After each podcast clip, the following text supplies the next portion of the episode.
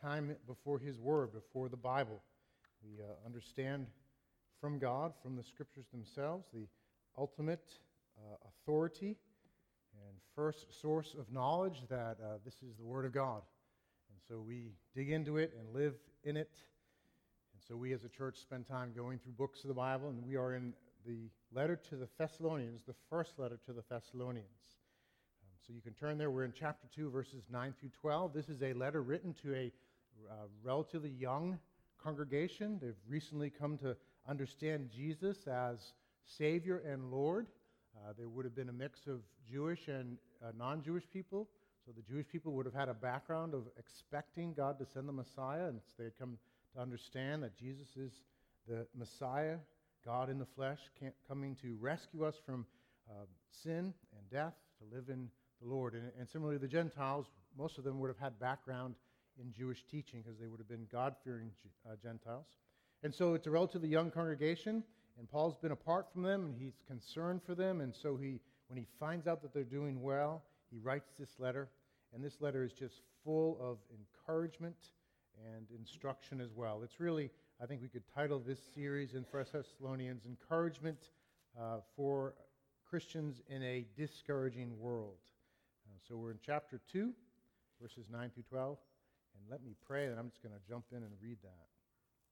Lord, we thank you for your word. We thank you that you have given us this word here uh, that is living and active, that it's for us, Lord, today. Uh, that in your sovereignty, not only was it meant to minister to the Thessalonians when they first received it, but your church through the ages and until you return, Lord Jesus. And so thank you that this morning here at King of Grace Church, uh, it's your plan that we would be in this paragraph and be encouraged by you and instructed. So we ask you to help us hear from you. Help me to teach and proclaim your word so that at the end of our time, we will say that, that God, in his grace and goodness, has spoken to us. We want to hear and believe and receive your word and obey. So help us, O Lord, we pray. In Christ's name, amen. Verse 9 and following, chapter 2, it says, For you remember, brothers, our labor and toil. We worked night and day that we might not be a burden to any of you while we proclaim to you the gospel of God. You are witnesses, and God also, how holy and righteous and blameless was our conduct toward you believers. For you know how, like a father with his children, we exhorted each one of you and encouraged you and charged you to walk in a manner worthy of God, who calls you into his own kingdom and glory. God's word from 1 Thessalonians 2 9 to 12. For uh, many years, Monterey, California was a pelican's paradise. And as the fishermen cleaned their fish, uh, they would uh, fling the leftovers to the pelicans, and the birds grew fat and lazy and contented. Eventually, uh, the fishing industry there decided actually to use the leftovers for other things like bait and so forth, and there were no longer snacks for the pelicans. And when that change came, the pelicans made no effort to return to fishing for themselves. They waited around and they grew thin and gaunt, and some of them actually starved to death. They had forgotten how to fish for themselves. And the way the problem was solved is they imported new pelicans from the south who knew how to fish. They brought them, and, the, and these, fish were, these pelicans were placed among the starving pelicans, and they started foraging for themselves, these, these new pelicans. They had an influence immediately, and soon the other, fish caught, the other pelicans caught on and started catching fish, and before long, um, they all were eating, fishing again, and the famine was ended. Well, in our passage today, the Apostle Paul and his team are the imported pelicans. And they have been imported to Thessalonica to teach the gospel and to model for the people there how to live a gospel driven life. And so this paragraph is really a picture of Paul and his team and how they lived. They're, and Paul is exhorting them and encouraging them to follow their gospel driven example. So that's what this paragraph is about. It's about following a gospel driven life. And so we're going to dig into it. We're going to learn about what a gospel driven life is. That's where we'll start. And then we're going to lo- learn about the particulars, the particular ways that, that a gospel driven life produces uh, behaviors and, and attitudes. So we'll, we'll work through those and just work through the passage. So I have four points. I think you have notes to follow along in, and we're just going to dig in. The, the beginning of verse 9, it, Paul says, For you remember, brothers, our labor and toil. Uh, and then he says in verse 10, You are witnesses, and God also. Actually, in this letter, Paul uses remember and know in the same way you know, brothers, 15 times. 15 times in this short letter, he's saying, You remember or you know. And he's doing this to remind them. He's reminding them of their time together. He's reminding them of what they were taught. He's reminding of the, them of the examples they saw in Paul and the team. And that's what he does through this. And I think there are two reasons that he does this. Two reasons why he keeps on pointing to what they were taught, what they saw in the life of Paul and his team. One is that it's through these examples that, that they learn how to live the Christian life. It's, it's through these examples that they're encouraged and, and reminded and directed about a gospel driven life. A second point, uh, I think, is valid as well is that they, they were living in Thessalonica amidst persecution.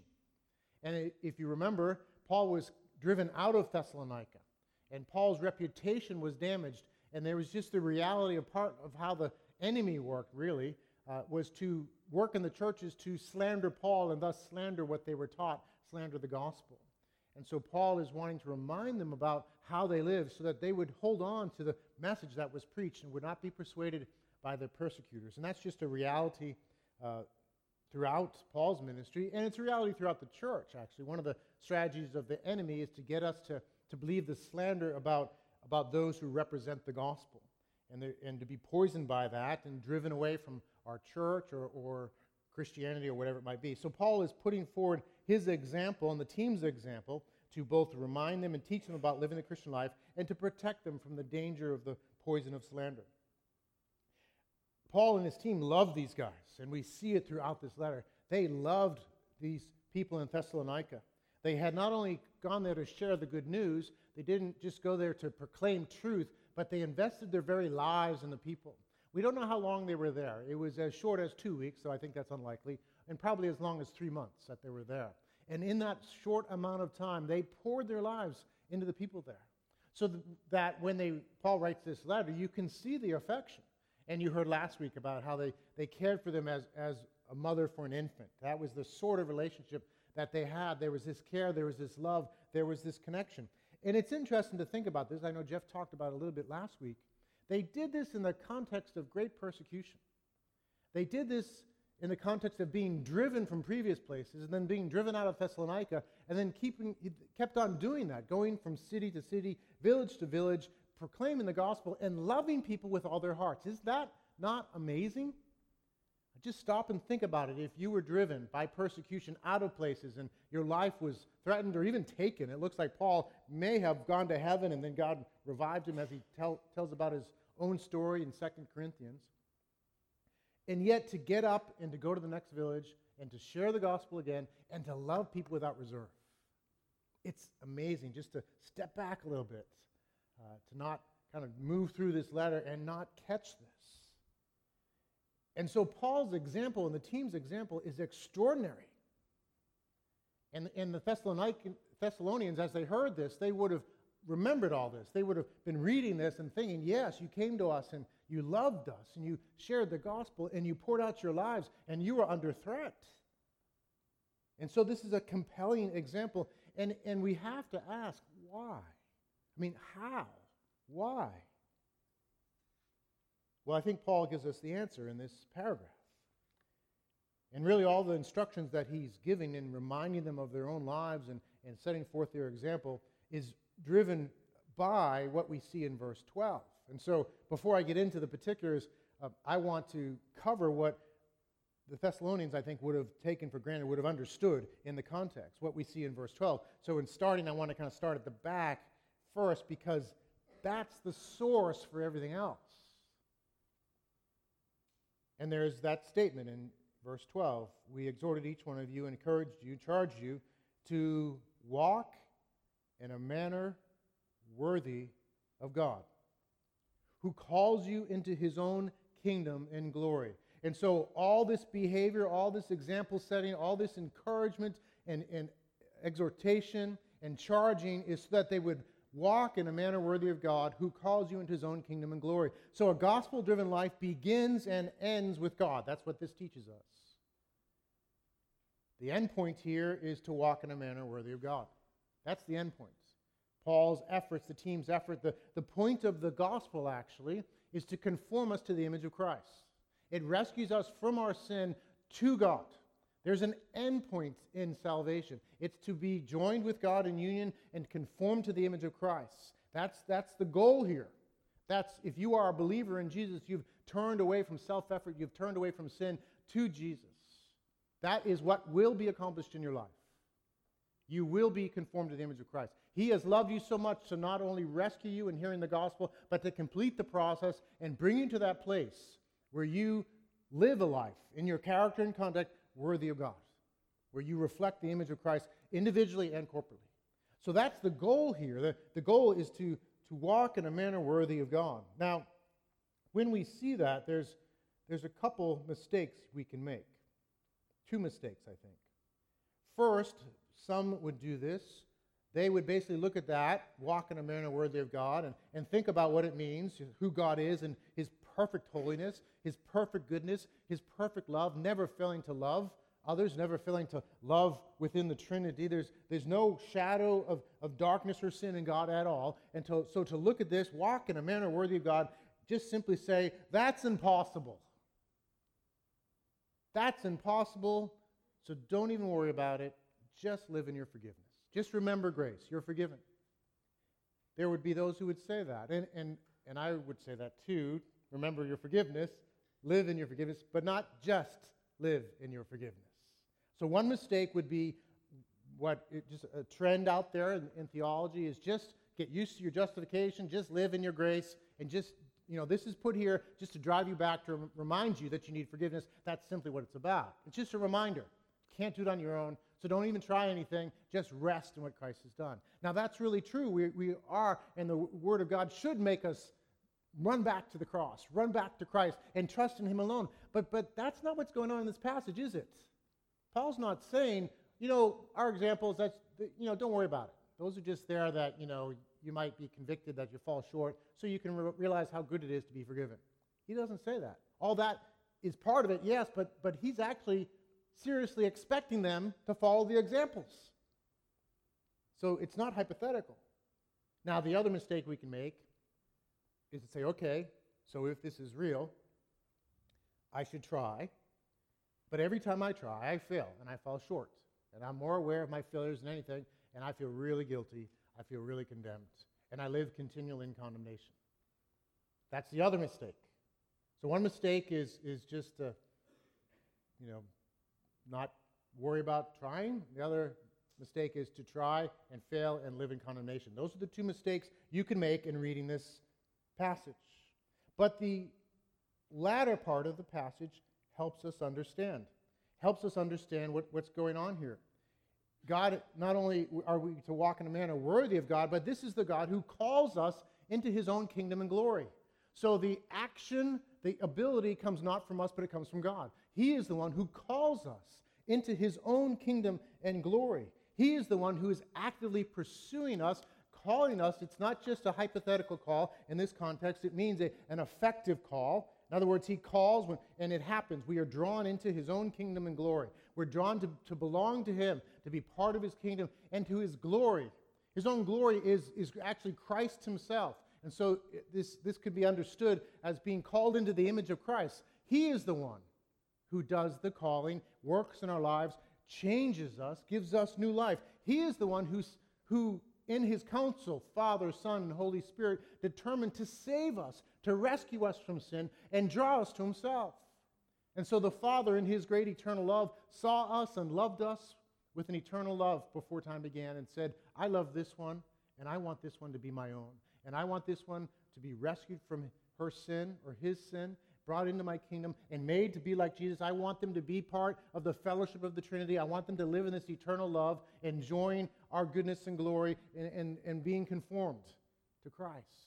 The Father had that great love, and the Son said, Yes, Father, I'll go, and I'll become a man, and I'll live a righteous life. I'll, I'll become a human who will live a righteous life and fulfill all righteousness. And then I will go to the cross, and I will offer up that righteousness on the cross to pay for the sins of the one that you love. And really, any and all who would trust in him are included in that. I will pay for their sins uh, so that they can be forgiven and free. And there'll be no more penalty. There'll be no more enmity. There'll be no more brokenness in relationship with you. There'll be complete reconciliation through that work of my death on the cross. So Christ went, died on the cross, accomplished that, shed his blood, gave up his life to pay for your sins, and to offer God a righteous sacrifice in your place, his own life, acceptable to God.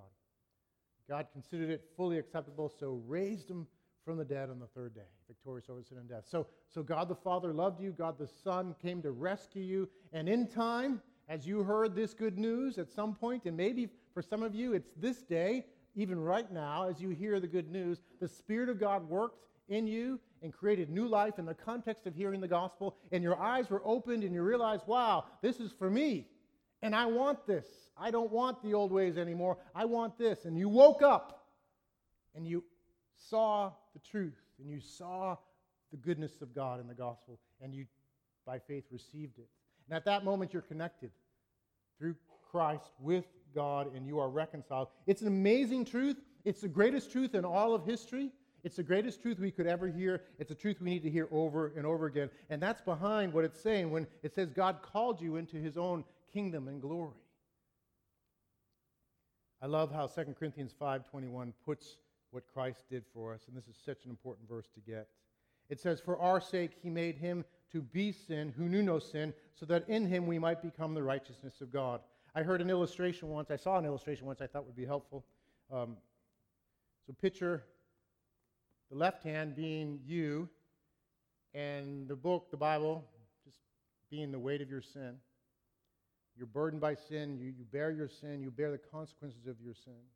And my right hand is Christ without any sin, but instead, just imagine the tissue being, tissue paper being the glory of Christ, his perfect righteousness, white, stain, uh, stainless, perfect, glorious. And so 2 Corinthians 5.21 says, For our sake he made him to be sin who knew no sin. So, our sin got put on Christ. The full measure of all of our sin. And Christ bore our sin. He became sin. But that's not all that happened. It says that we might become the righteousness of God. So there's this grand exchange in Christ through faith. And now his righteousness covers us. Our sin is on him. He pays the penalty. It's paid. There's no more sin, no more penalty of sin. And the power of sin is broken, and the presence of sin will be eradicated in your life. There will only be glory to show at the very end. That's the wonderful truth of the gospel, and that's what Paul is grounding everything on here. And the call of God is such, and Romans 8 talks at length about the call of God. And uh, read that quickly Romans 8 28 to 30. It's talking about this call and the end result. So listen, it says, We know that for those who uh, love God, all things work together for good, for those who are called according to his purpose. For those whom he foreknew, he also predestined to be conformed to the image of his Son in order that he might be the firstborn among many brothers. And those whom he predestined, he also called. Those he called, he also justified. And those whom he justified, he also glorified. What shall we say about these things? If God is for us, who can be against us? That's the context here in Second, uh, 1 Thessalonians chapter 2. That's the context here. And that's what makes all the difference in not making those mistakes. Do you see how they're connected? When you get the gospel, when you get what he's done, you avoid both those mistakes because you realize I am indeed fully forgiven, and I could just rest in my, in my forgiveness and not worry about trying. I could indeed do that because I'm totally accepted. I am covered in the righteousness of Christ. I am safe there. But that's not why He saved me, merely to rest. He saved me to make me like Jesus. This is who I'm called to be. This is who I am actually in Jesus. This is who we are. So let us strive with all of our effort, all of the grace of God in us, to be like Jesus. We're free. Don't worry about it. We don't have to live in condemnation. We don't have to strive in our self effort. But, but indeed, let's strive in His grace in our lives because that's what we're called to. So we avoid that mistake and we avoid condemnation because there's no condemnation. You're, in, you're forgiven. Your sin has been transferred to Christ and borne away on the cross. When the Father looks at you, sister or brother, he sees Christ and he sees his beloved. And all of your sin is paid for. You're, you're forgiven. You're free. There's no condemnation. You're accepted. You're part of the family. And he is for you no matter what. Even if you do stray and even stray into serious sin, he will pursue you and bring you back. You can run, but you can't hide as a believer. That's a good thing, isn't it? So there's no condemnation. So don't live there. Don't live in guilt. Receive your forgiveness and get back on the path and say, Lord, help me. Help us be like Jesus. That context is so important to get as we look at this verse and as we move through it. The, the compelling truth of, of the love of God for us in the gospel and all that we have changes everything.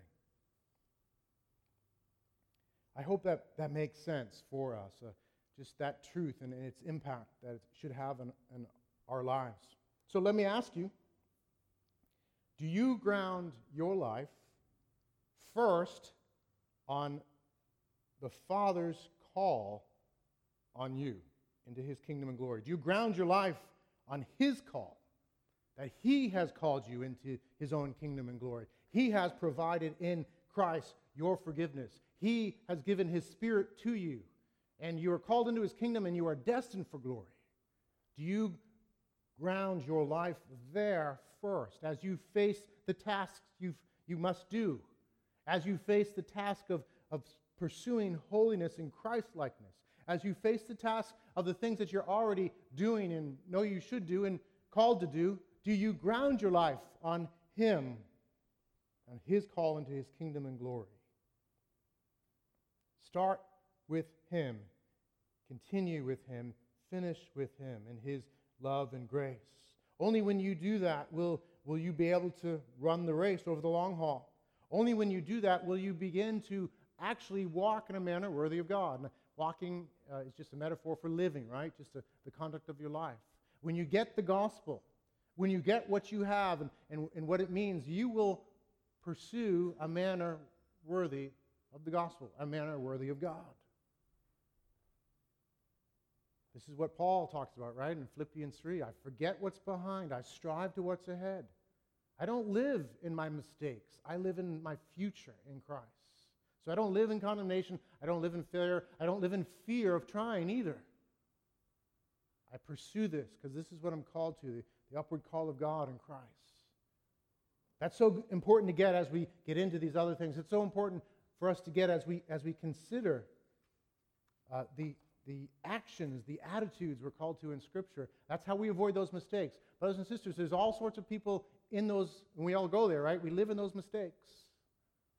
And if we're to understand how to both live in freedom, forgiveness, and grace, and yet pursue holiness, we need to get the, these truths and live in light of the gospel. So, a gospel driven life begins and ends with God, in particular, the, the truth of the gospel and all that surrounds it.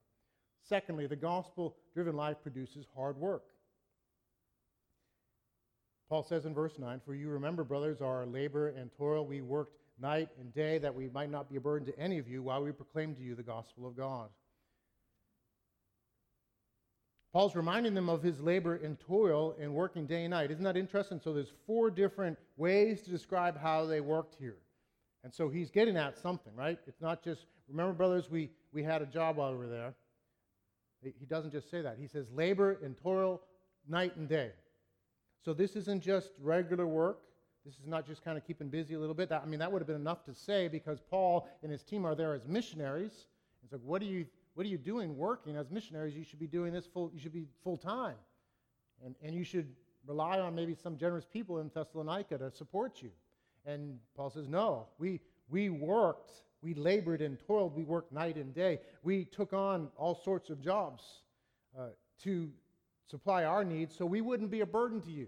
So they have the gospel in, in mind and, and the, fruit of the gospel among the Thessalonians. Now, part of it is the context, and we're going to get into that. This was an area that seemed to, to have some issues with hard work, seemed to have some issues with itinerant uh, philosophers who would come through and, and kind of leech off the people. And so Paul, recognizing that, the team recognizing that, said, Look, we're, we're going to work. We're going to work hard. We're going to labor and we're going to toil. We're going to work night and we're going to work day.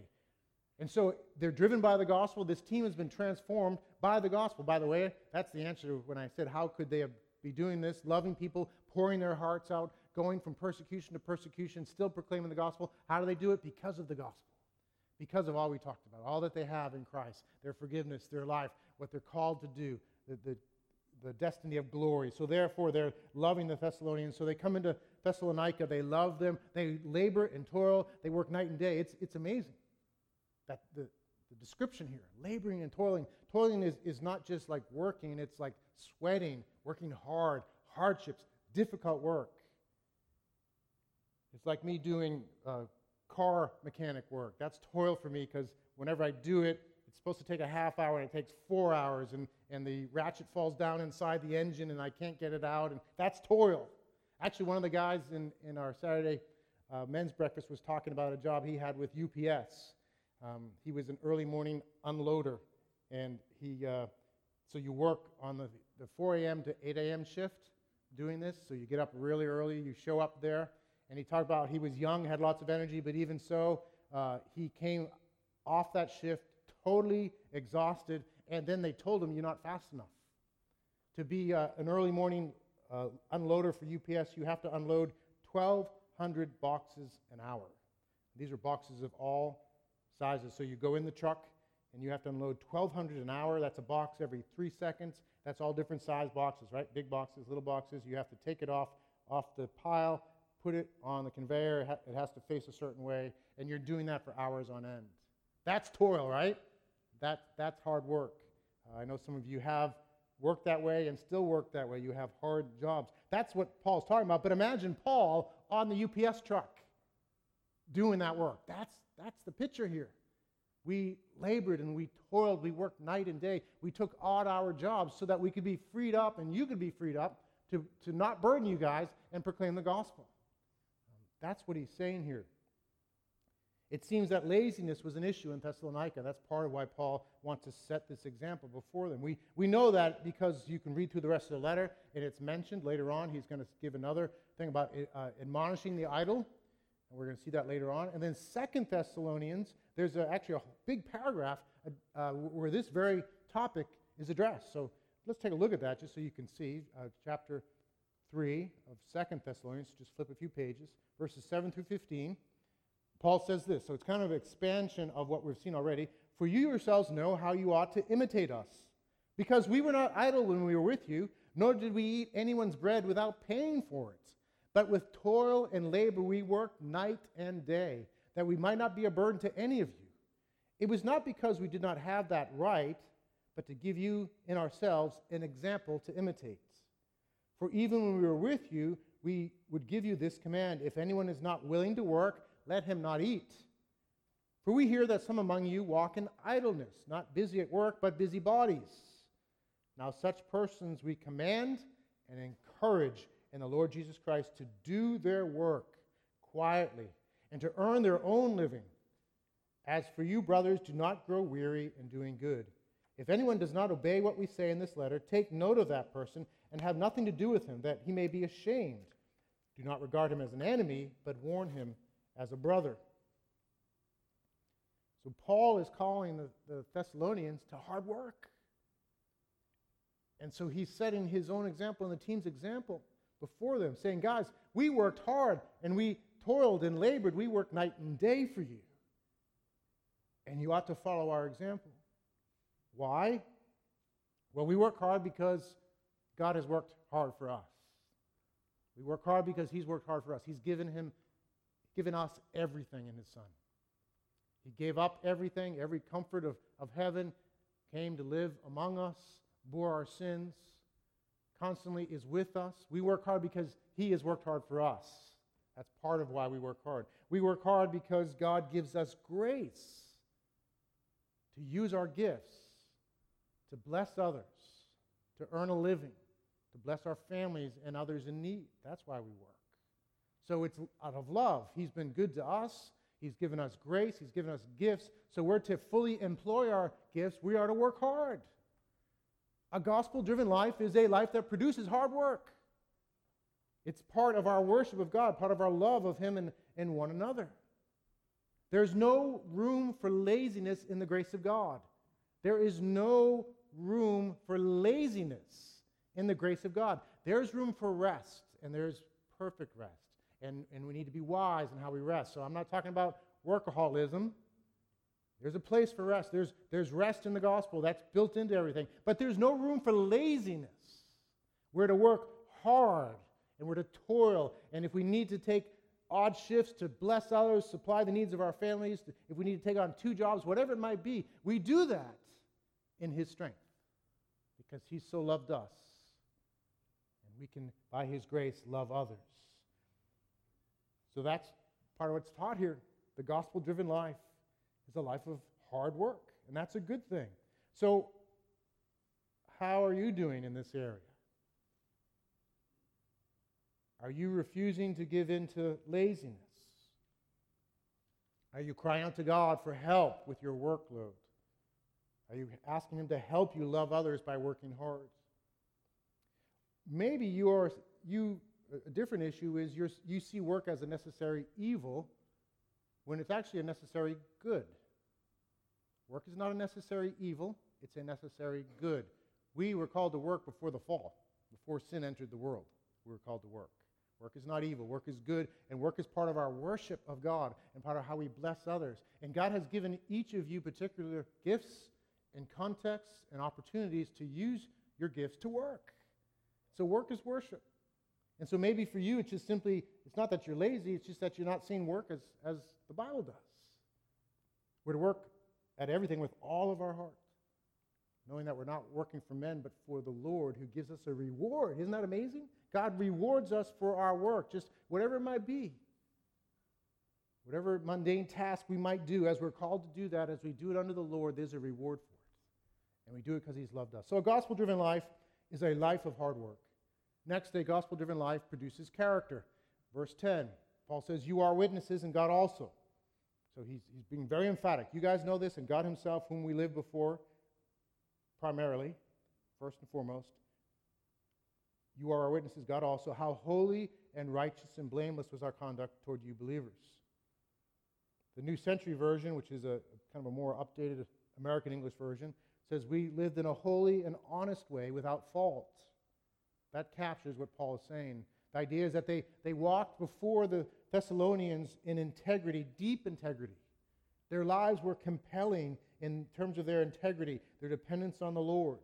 They're walking out righteousness and goodness, loving one another, uh, honoring God with their conduct, their choices, what they chose not to do, what they chose to do, resisting the world and the flesh and the devil so that they could love God and love others. And, and doing that in the context of the community. And so Paul's pointing to that, saying, guys, you saw how we lived. You saw what our lives looked like. You saw the depth of integrity here. And, and so, just as we're called not to be lazy in work, we're called not to be lazy in pursuing holiness and Christlikeness. We're called to, to live in Christ and His grace and run after Christlikeness, to run after loving others, run after serving others, run after compassion, run after abstaining from the world, and yet investing in the things of the kingdom. Holiness is not about merely saying no, you must say yes as well. It's not saying no to the world and then being idle. It's saying, no, I don't want that version. I want the holy version of it. And so I'm going to conduct myself. And you can take, you can apply that to any area of life. How do you, con- how do you conduct yourself? And we can look into to, you know, every, every area, every part of life. Um, how you dress, right? Choosing how you dress. Uh, it's not just saying, no, I'm not going to go with the, you know, look like uh, some movie star, whatever. I'm not going to do that. And, and then whatever it's thinking, how do I reject the world and think in terms of the way God thinks, my own self image and how others relate to me, and dress in a way that promotes love, that I can bless others. That, that's the idea there. And that, that's this, uh, just an example among many things of how we're transformed by the gospel. So, that, so that's what Paul's calling them to in his example. He's saying, guys, remember how we lived and now live it. Now, again, remember the two mistakes, right? No condemnation and no laziness, but living in the gospel and running after these things in joy. That's, that's the call here. And it's a good thing. The other weekend, on uh, the actually September 29th, it was my birthday, I uh, did a nine hole golf lesson. Uh, and my son Daniel went with me, uh, so it was both of ours birthday gift. And we golfed nine holes with a pro. How, how, many here golf? I hope there's some. Only two of you? Oh, no, there's more. Okay. You know what the game of golf is, though, right? We're good. Yeah. um, anyhow, so I had this nine-hole golf lesson, and if you uh, if you know the game, it, and if you know me, uh, my game does not look like a professional golfer at all, uh, even though some may think differently. Uh, and I need a lot of help. And so the idea of going and playing nine holes with a pro was very intimidating. And I actually was thinking ahead of time. I had all these strategies, like what's going to happen, like if he starts laughing, like what are we going to do? Uh, you know, I'm just picturing him, you know, about the second hole, just saying, "Look, you guys are so bad, I give up," and just walking off. You know, I'm giving you, you can have your money back. Where you know, you just, and and actually, it wasn't like that at all. He was really good. He actually was an amazing golfer. He's a pro, and so every shot he would kind of show us how to do the shot, and he didn't have one bad shot the whole day. It was amazing. Like every shot, even the ones that he was like, oh, that wasn't as good. Like, wow, that was incredible. I wish I could hit it like that. Um, put it in the right place, right distance, and he was like flawless and effortless. So uh, he was really good, um, and I wasn't. Um, and and it wasn't bad because he was gracious. He was actually a gracious guy. Um, he was there for us. He understood we were paying him to teach us. And so he was committed to us and helping us get better. And he actually, uh, in his graciousness, also didn't just say, okay, we need to change everything.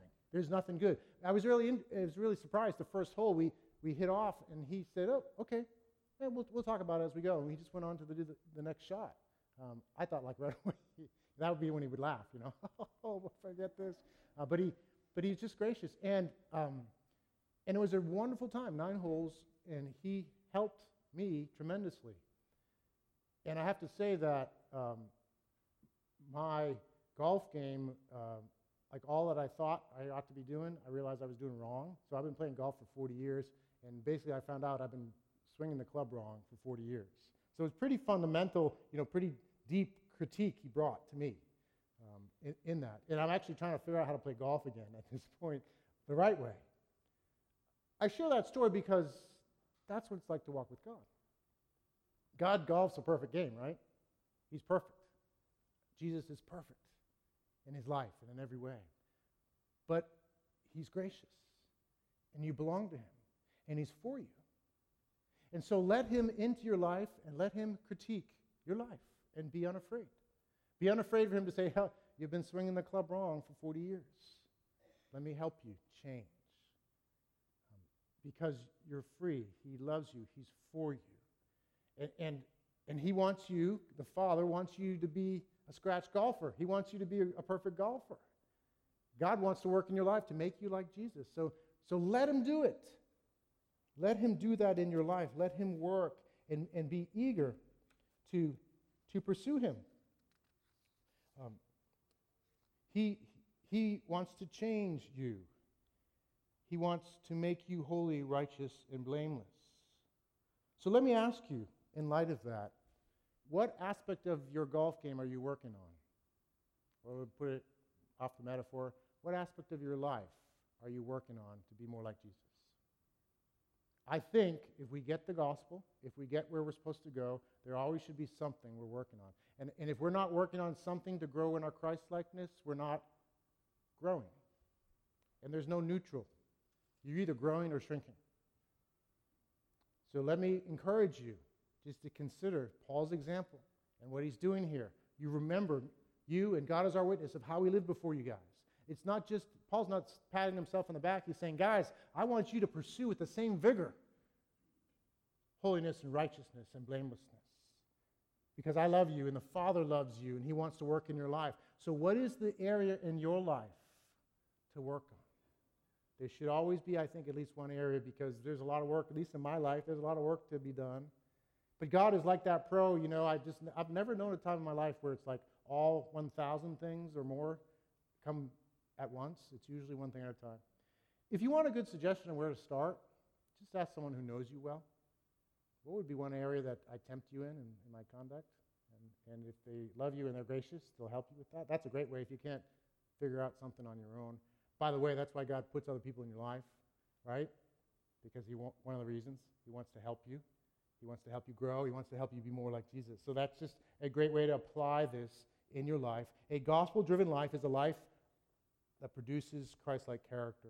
Finally, the gospel driven life produces fatherly encouragement. So, Paul in verse 11, for, he says, For you know how, like a father with his children, we exhorted each one of you and encouraged you and charged you to walk in a manner worthy of God, who calls you into his own kingdom and glory. So, he's saying, like a father with children. Earlier on, he said, like a mother with an infant. Now it's a father with children, that word meaning young children uh, most of the time. So, father with children. Um, we exhorted you and encouraged you and charged you. And so Paul is reminding them that we behave like fathers, and what fathers ought to do is they are ones who exhort and encourage and charge. So those words are very close together exhorting, encouraging, and charging. Um, they're very similar to each other, but there's slight nuances here. So maybe uh, I could illustrate for you the, the idea here. It, uh, first, he says that we exhorted you. Now, again, the goal here, right, is to walk in a manner worthy of God and to live in this call of, of, to his kingdom and his glory. And so we exhorted you. This is strong language, strong commands, a strong call. Uh, it, it's, it's something like this. Just picture a father saying to his son, this sort of thing Son, you've been called by God to live a life of faith and obedience. Don't settle for compromise, don't settle for laziness. There is something much better in the grace of God. It might cost you a lot. It might mean you'll have to suffer and work really hard, but it'll be worth it all in the end because you'll please God and bless others and live without regrets.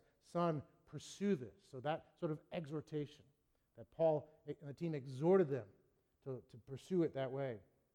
Next, use, he uses the word encouragement. This is kind of a, a little softer than exhortation.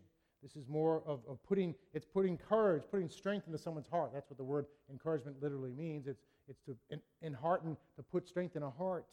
And so it's this sort of speech, something like this Son, I, I know life can be overwhelming. I know what it's like to feel like an utter failure.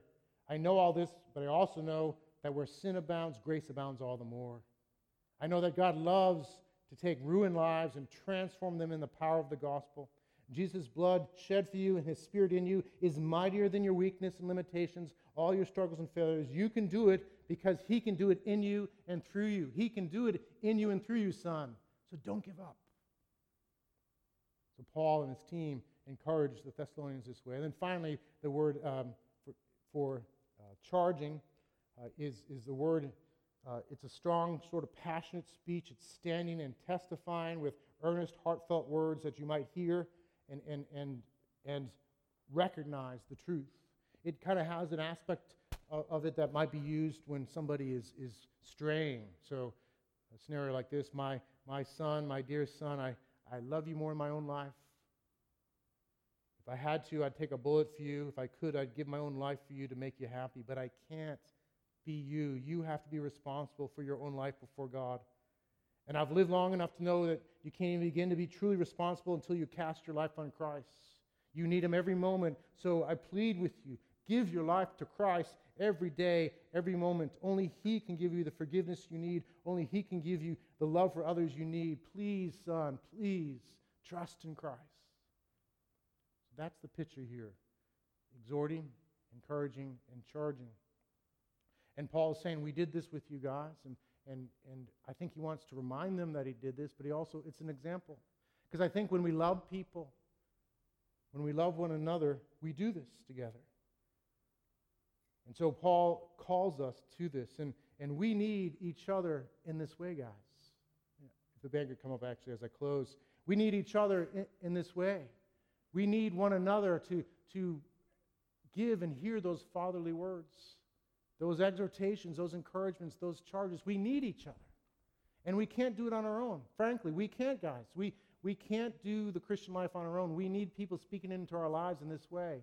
And that's why we come together on Sundays. But let me tell you frankly, uh, I mean, we're, we're gracious, we're glad we're together. But if you're only doing Sundays, you just can't do this. You're, at some point, you're going to hit a point where, where you're going to need people in your life who know you and love you, you can trust, who can speak to you this way. And that's what church life is about. That's what our community groups are about. Our men's Bible studies, our ladies' Bible studies, that's what they're about. That's our goal. And so if you're not in a, another context besides Sunday, get in one. Get around people who know you and love you and practice these things. I encourage all of our small group leaders to take time every time you meet to encourage each other. We have a practice, I think it's a wonderful practice of, we call it sharing evidences of grace, just focusing on one person or a couple or something each time you get together, just to remind them about what God is doing in and through their lives so that they would be encouraged. Let, let that be a regular practice. Let this, passage and others drive us in that. The gospel, a gospel driven life is a life full of fatherly encouragement.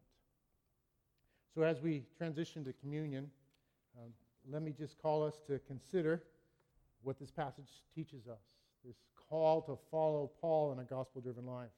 It begins and it ends with God.